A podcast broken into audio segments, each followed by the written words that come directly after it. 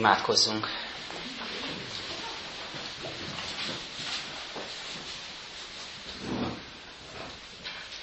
Úr Jézus Krisztus, a keresztre feltekintve vagyunk most itt együtt.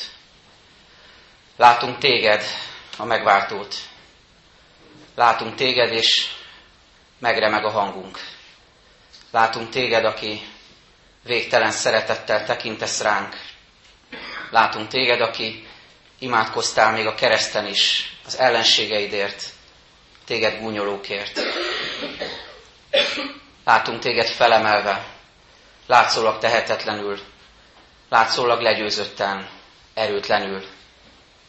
És a hitünkben mégis megszületik a bizonyosság, hogy láthatunk téged erősnek, hatalmasnak, királynak, legyőzhetetlennek, aki önmagadat adtad értünk, és aki győztél.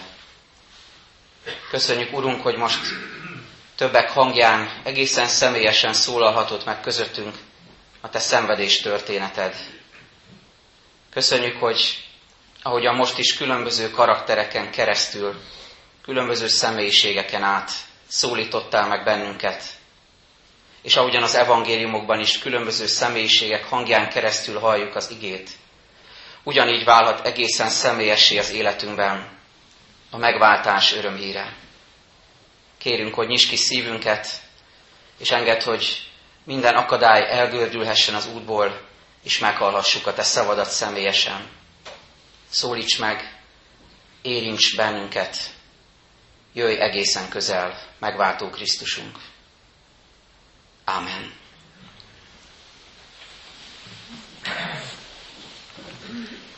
Hallott passió történetek mellé Lukács evangélium a 23. evangéliumából, 23. részéből olvasok még egy pár igeverset. A megfeszített gonosztevők közül az egyik így káromolta őt. Nem te vagy a Krisztus, ments meg magadat és minket is. De a másik megrúdta, ezt mondva neki. Nem féled az Istent, hiszen te is ugyanazon ítélet alatt vagy. Mi ugyan jogosan, mert tetteink méltó büntetését kapjuk, de ő semmi rosszat sem követett el. Majd így szólt, Jézus, emlékezzél meg rólam, amikor eljössz a te királyságodba. Jézus így felelt neki, bizony mondom neked, ma velem leszel a paradicsomban. Ez Istenünk igéje.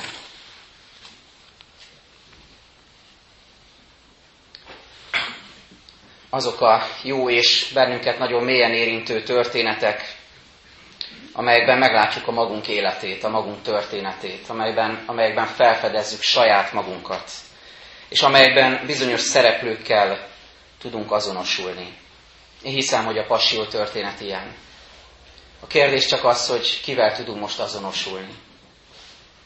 Vajon Judással, aki, aki nem érti, vagy félreérti Jézust, és inkább emberi eszközökkel próbál harcolni egy általa jónak tartott célért. Vagy Pilátussal tudunk azonosulni, aki kisé értetlenül és az előkelő kívülálló méltóságával, hűvösségével figyeli ennek a kis provinciának az izgága népét, amely túl dramatizál egy kis helyi ügyet, de titkon talán ő maga is szimpatizál Jézussal. Vagy talán Barabással, aki a haláltorkából tér vissza, és értetlenül tekintget körbe, hogy vajon miért lett ő hirtelen ennyire fontos sokaknak.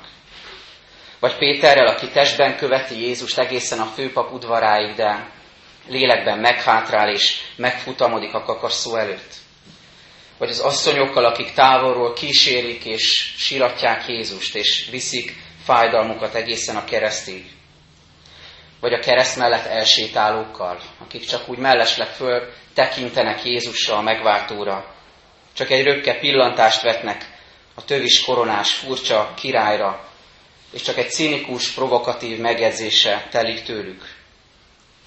Vagy esetleg azokkal a tanítványokkal, akik ott sincsenek, mert ki tudja, hol vannak éppen. Ezekben a szereplőkben azt gondolom mindegyikükben ott van egy-egy darabka belőlünk, a mi életünkből, a mi történetünkből, a mi vívódásainkból, a mi Krisztussal való kapcsolatunkból, valamikori vagy éppen aktuális állapotunkból. De az igen most egy egészen másik szereplőt hoz elénk, és mutat be nekünk úgy, mint akinek a történetében mi is ott vagyunk. Ő az egyik lator, akit Jézussal együtt feszítenek meg, és akiben ott vagyunk mi is. Én amikor ránézek testvéreim, akkor nagyon ambivalens gondolataim és érzéseim támadnak. És ezeket szeretném megosztani veletek. Miért nehéz, és ugyanakkor miért felemelő azonosulni ezzel a latorral, akit Jézussal együtt feszítenek meg. Először is azért, mert lator. Gyerekkoromtól kezdve nagyon keményen kopannak ennek a szónak a hangjai. Lator. Mint valami utolsó elvetemült ember. Az új fordítás sem segít rajtunk, azt mondja gonosztevő. Ez se hangzik túl jól. Ezzel se tudunk nagyon azonosulni. Gonosz tevő. Gonosz tesz egész életében. Emiatt nehéz tehát először is azonosulni vele. Hiszen egyikünk sem tartja magát, azt gondolom, akik itt vagyunk, nem tartjuk magunkat alávaló gonosztevőnek, latornak. Van az egyházmegyénkben egy lelkész testvérünk, aki, aki börtönben is szokott szolgálni, börtön lelkészként is dolgozik, és ő mondta, hogy egészen más kontextusba kerülnek az evangéliumnak bizonyos történetei, amikor rabok között, gonosztevők, elítéltek között beszél. De mi nem vagyunk börtöntöltelékek. Mi nem gondoljuk magunkat latornak, gonosztevőnek. Persze néha-néha beismerjük egy-egy hibánkat. Néha őszintén pillanatainkban elmondjuk egymásnak, a hozzánk legközelebb állóknak, vagy itt a gyülekezetben is a testvéreinknek, hogy mivel küzdünk, milyen bűnünk van, mivel viaskodunk, és mi az, amiben elbuktunk. De azért közben gölcsösen reméljük, és kifelé is azt mutatjuk, hogy végső soron mi jó emberek vagyunk. Nincs bennetek is néha ez az érzés, hogy hogy nem, azért nem tudunk azonosulni ezzel a latorral, mert végső soron ezt hirdetjük, ezt valljuk magunkról, és ezt reméljük titkon, hogy végül is azért mi nagyon is jó emberek vagyunk. Jó szándékkal, jó akarattal, jó tulajdonságokkal, jó cselekedetekkel. Vagy hogyha mindezt egy kapcsolatban képzeljük el, hiszen kapcsolatokban létezünk az életünk minden területén, így lehet értelmezni a létünket, akkor ugyanez a gondolat így kerül elő jó vagyok hozzád. Vagy egy megromlott, vagy megromlóban lévő kapcsolatban valaki azt fogalmazza meg, ez szó szerinti idézet is sokaktól, azért én még vagyok elég jó. Lehet, hogy nem neked, de valaki másnak biztosan. Vagy azt mondjuk, és ezt sugaljuk, én vagyok a jó, én vagyok a jobb, a több, ismerd el jóságomat. Az az igazság, testvérek, hogy iszonyú nehéz azonosulni a latorral, amíg szilárdan meg vagyunk győződve a jóságunkról. Másfelől viszont, hiszen van az éremnek egy másik oldal, egy másik vetülete ennek a képnek, és ezt most a nagypéntek különös örömhíreként hozom elétek, nem csak nehéz, hanem inkább felemelő azonosulni ezzel a latorral. Felemelő érzés elengedni a jóságunk illúzióját elereszteni azt, amihez görcsösen ragaszkodtunk, a jóságunk állarcát, a jóságunknak a, a biztos tudatát, és azt is mondom, a jóságunknak a terhét. Nehéz, de felemelő és győzelmet hozó. Mekkora szabadság van abban, amit többektől hallottam, és magam is többször megfogalmaztam már. Akkor oda jön hozzád valaki, és megfogalmaz vádakat, negatívumokat, szembesít önmagaddal. És a sok-sok vád után te azt tudod mondani, nem visszavágva, nem törlesztve mindazért, amit hallottál, hogy igen, igazad van. Sőt, én ennél még sokkal több rosszat is el tudnék magamról mondani, mert Isten megmutatta nekem az ő igényében. És hogy miért örömhír ez, miért annyira felemelő azonosulni ezzel a latorral? Hát azért, mert amikor meglátom, elfogadom, megvallom a lator voltomat, akkor kezd el felragyogni előttem Krisztus jósága, Krisztus tisztasága, Krisztus szentsége, tökéletessége, ahogyan ennek a latornak az életében is. Azt mondja, mi ugyan jogosan vagyunk ítélet alatt, mert tetteink méltó büntetését kapjuk, de ő semmi rosszat sem követett el. Ő semmi rosszat nem követett el. Ez az első lépés a megváltás elfogadása felé. Ő magam jóságának az elengedése, és Krisztus szentségének a meglátása. De menjünk tovább, mert másodszor azt is látjuk, hogy nehéz és mégis felemelő azonosulni ezzel az emberrel, nem csak azért, mert lator, hanem azért is, mert ő tehetetlen. Nem csak egy gonosztevőt látunk, hanem egy tehetetlen embert látunk. Nehéz látnunk ezt a tehetetlenséget két ok miatt is. Vagy azért nehéz látni ezt a tehetetlenséget, mert a mi életünkben sokszor éljük ezt át. Talán túl sokszor is. Talán túl sokszor szembesülünk azzal, hogy tehetetlenek vagyunk. Halálos betegséggel szembesülve, vagy egy megromlott kapcsolatban, vagy elhagyatottságban küzdködve, vagy a bálványainkkal viaskodva, vagy démoni gondolatokkal megtelve, terheket cipelve. Vagy Sisyphoszként élve az életünket, akinek az volt az átka, hogy egy óriási követ kellett a, a domboldalon felfelé hengerítenie, és amikor már-már felért volna, akkor az visszazuhant rá, és kezdette előről. Így sokszor ez az érzésünk, testvérek, hogy így görgetünk valamit fölfelé, és az minduntalan visszahúr ránk. Ez is tehetetlenséget eredményez. Vagy akkor vagyunk tehetetlenek, amikor az általunk fontosnak tartott értékeket képviseljük, és mégis falakba ütközünk, ellenállásba ütközünk. Ez az egyik nézete ennek a kérdésnek. De lehet, hogy éppen azért nehéz látnunk ezt a tehetetlenséget, és szembesülnünk a lator tehetetlenségével, mert az életünkben szeretnénk, ha, ha nem sugároznák a tetteink és az életünk a tehetetlenséget, hanem éppen ellenkezőleg. Amikor nagyon meg vagyunk győződve arról, hogy, hogy lehetnek körülöttünk tehetetlen emberek, de mi nem vagyunk azok. Mi csináljuk a dolgunkat, mi elszántak vagyunk, mi, mi határozottak vagyunk, nekünk van elképzelésünk, és van irány az életünknek. És nem tudunk mit kezdeni azzal, amikor tehetetlenséggel találkozunk. Mert ezt azt gondoljuk, annyira nem jellemző ránk. Nehéz tehát ezzel szembesülni, akár így, akár úgy. Másfelől azonban ugyanúgy, mint az előző üzenetnél, azt gondolom, hogy örömhíré formálódhat ez a tehetetlenség. Itt van ez a lator, nézzétek meg, ugyanolyan testhelyzetben, ahogyan Jézus. Mi a különbség kettejük között? Ugyanúgy meg vannak feszítve, ugyanúgy nem tudnak semmit az életükhöz hozzátenni, ugyanúgy nem tudnak változtatni semmi. De micsoda különbség van itt mégis. És miből derül ez ki? Nem egy hitvalló proféta jön, vagy nem Jézus egyik tanítványa jön, aki erre rávilágít. Nem maga Jézus mondja ki. Nem az égből hallatszódik egy hang, és a mennyei atya mondja el, hogy mi itt a titok, hanem ez a megtört lator, aki az ő tehetetlenségével együtt nagyon nagy éles látást kap, és hitet. És a következőt fogalmazza meg. Majd így szólt, Jézus, emlékezzél meg rólam, amikor eljössz a te királyságodba. Vajon mit lát meg ez a lator ebben a másik szerencsétlen emberben, aki ott van mellette, ugyanúgy megfeszítve? Azt gondolom, hogy a hitével látja Jézust, látja a megváltót, aki majd egyszer eljön és uralkodni fog az ő királyságában mindenek felett. Mert amikor szembesülünk a tehetetlenség mélységével, akkor nem kell ezt tagadnunk. Mondván, én igenis aktív és kompetens vagyok. De azt sem kell, hogy átéljük, hogy frusztrált vagyok emiatt, és azt mondom, mennyire gyönge vagyok és tehetetlen. Hanem fölragyoghat mindezek fölött az örömhír, a megfeszített Jézus ereje, a legnagyobb tehetetlenségből is fel tud emelni minket. Ezért írja Pál a korintusiaknak mély meggyőződéssel, hogy a keresztről való beszéd bolondság ugyanazoknak, akik elvesznek, de nekünk, akik megtartatunk, Istennek ereje. Rembrandt több más festőművészhez hasonlóan néhány képére önmagát is ráfestette, és a Krisztus keresztre feszítéséről készített festményén is ott van a keresztre feszítők között, a segítkező emberek között, maga a festő.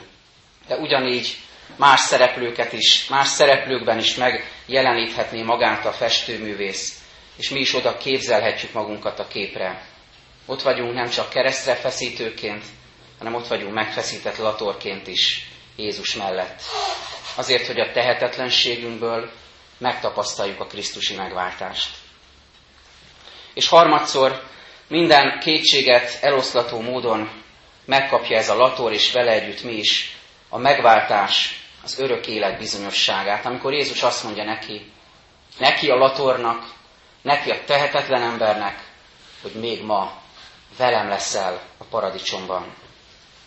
Megint ezt a kettősséget mondom nektek, testvérek, hogy miért nehéz és miért felemelő ezzel azonosulni. Azért nehéz ezzel a mondattal azonosulni, bármennyire is jól esik hallani, hogy Jézus magához e- akar emelni bennünket, mert annyira ragaszkodunk az élethez. Mert annyira szeretjük ezt az életet. Mert annyira vágyunk még mindarra, amit ebben az életben ad nekünk az Isten. Vagy amit mi várunk, amit mi remélünk, amire mi vágyunk ettől az élettől. Tegnap nagyon erőteljesen üzent ennek kapcsán az Úristen. Több héttel ezelőtt kaptunk egy üzenetet, be volt dobva a postaládába, hogy 9-től 3-ig áramszünet lesz. Az ember készül erre, tudja. Nem lesz áram, nem lehet bekapcsolni készülékeket, nem lesz fény. Kicsit szimbolikus is volt ez számomra egy nagy héten, ez a sötétségbe burkolózó világ, ami körbevesz bennünket. És ahogy Jézus is szenved a kereszten, és sötét lesz. És amikor eljött ez az idő, 9 óra, még, még az irodában voltam, próbáltam kétségbe esetten az idővel versenyt futva pár dolgot elintézni a számítógépen. Néhány e-mailt még elküldeni, néhány dolgot kinyomtatni. Elmúlt a 9 óra. És arra gondoltam, hogy hát itt a határidő, de még, még mindig nem történt meg az, aminek meg kell történni. És gyorsan újabb feladatokba fogtam bele. És hogy teltek a percek, már 9 óra 10-12 volt, azt gondoltam, lehet, hogy nem is fog megtörténni. Lehet, hogy tolom magam előtt a határidőt, és mindent megcsinálhatok, amit csak akarok. Nem korlátos semmi.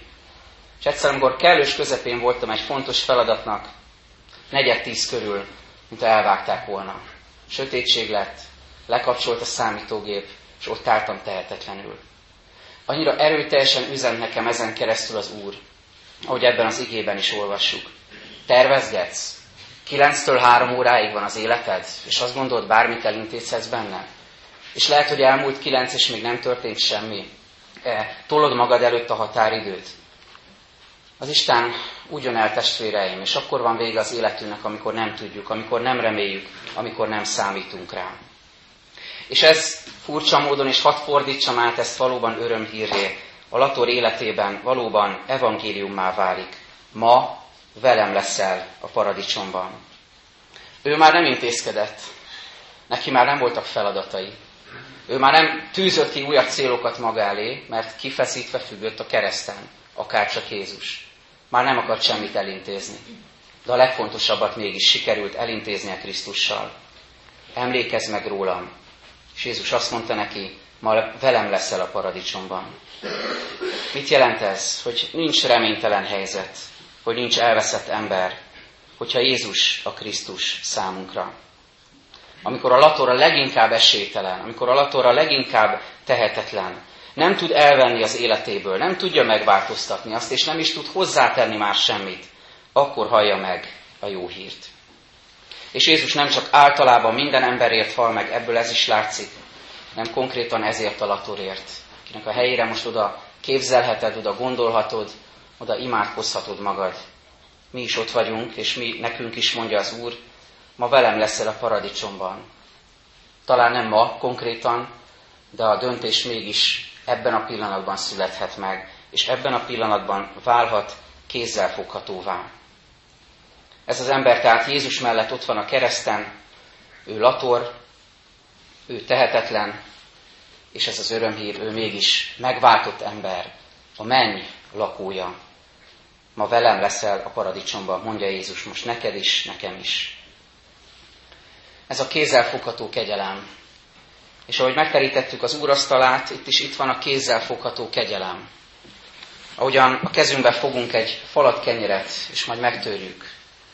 Ahogyan kiöntjük a bort, ez mind azt jelképezi, hogy Jézus halála és feltámadása valóságos ahogy Jézus ezt megosztotta a tanítványaival, és most megosztja velünk, ez mind arról üzen, hogy nincs elveszett ember, te sem vagy az, és én sem vagyok az. Hogy a kezünkben lesz a falat kenyér és a kortybor a szánkban, ez azt jelképezi, és abban erősít meg minket, hogy ilyen, ami megtört életünk, ami ott van Krisztus megtört szívében, életében elrejtve. Az úrvacsora kifejezi azt, hogy mindannyian kegyelemből érő emberek vagyunk. És nincs olyan bűn, nincs olyan hiba, nincs olyan elrontott élet, életút, amit ő ne tudna helyreállítani. Ezt osztja meg velünk testvéreim Pálapostól is, amikor az úrvacsora eredetéről beszél. Amikor azt mondja, én az Úrtól vettem, amit át is adtam néktek, hogy az Úr Jézus azon az éjszakán, amelyen elárultatott, vette a kenyeret, és hálát adva megtörte, és ezt mondotta. Vegyétek, egyétek, ez az én testem, amely ti érettetek megtöretik. Ezt cselekedjétek az én emlékezetemre. Hasonlóképpen vette a poharat is, miután vacsoráltak, és ezt mondta, e poháram az új szövetség az én vérem által. Ezt cselekedjétek, valamennyiszer isszátok az én emlékezetemre. Mert valamennyiszer eszitek-e kenyeret, és isszátok-e poharat, az Úrnak halálát hirdessétek, amíg eljön. Csöndesedjünk most el magunkban, és vigyük Isten elé egy csöndes percben imádságainkat, bűnvallásunkat.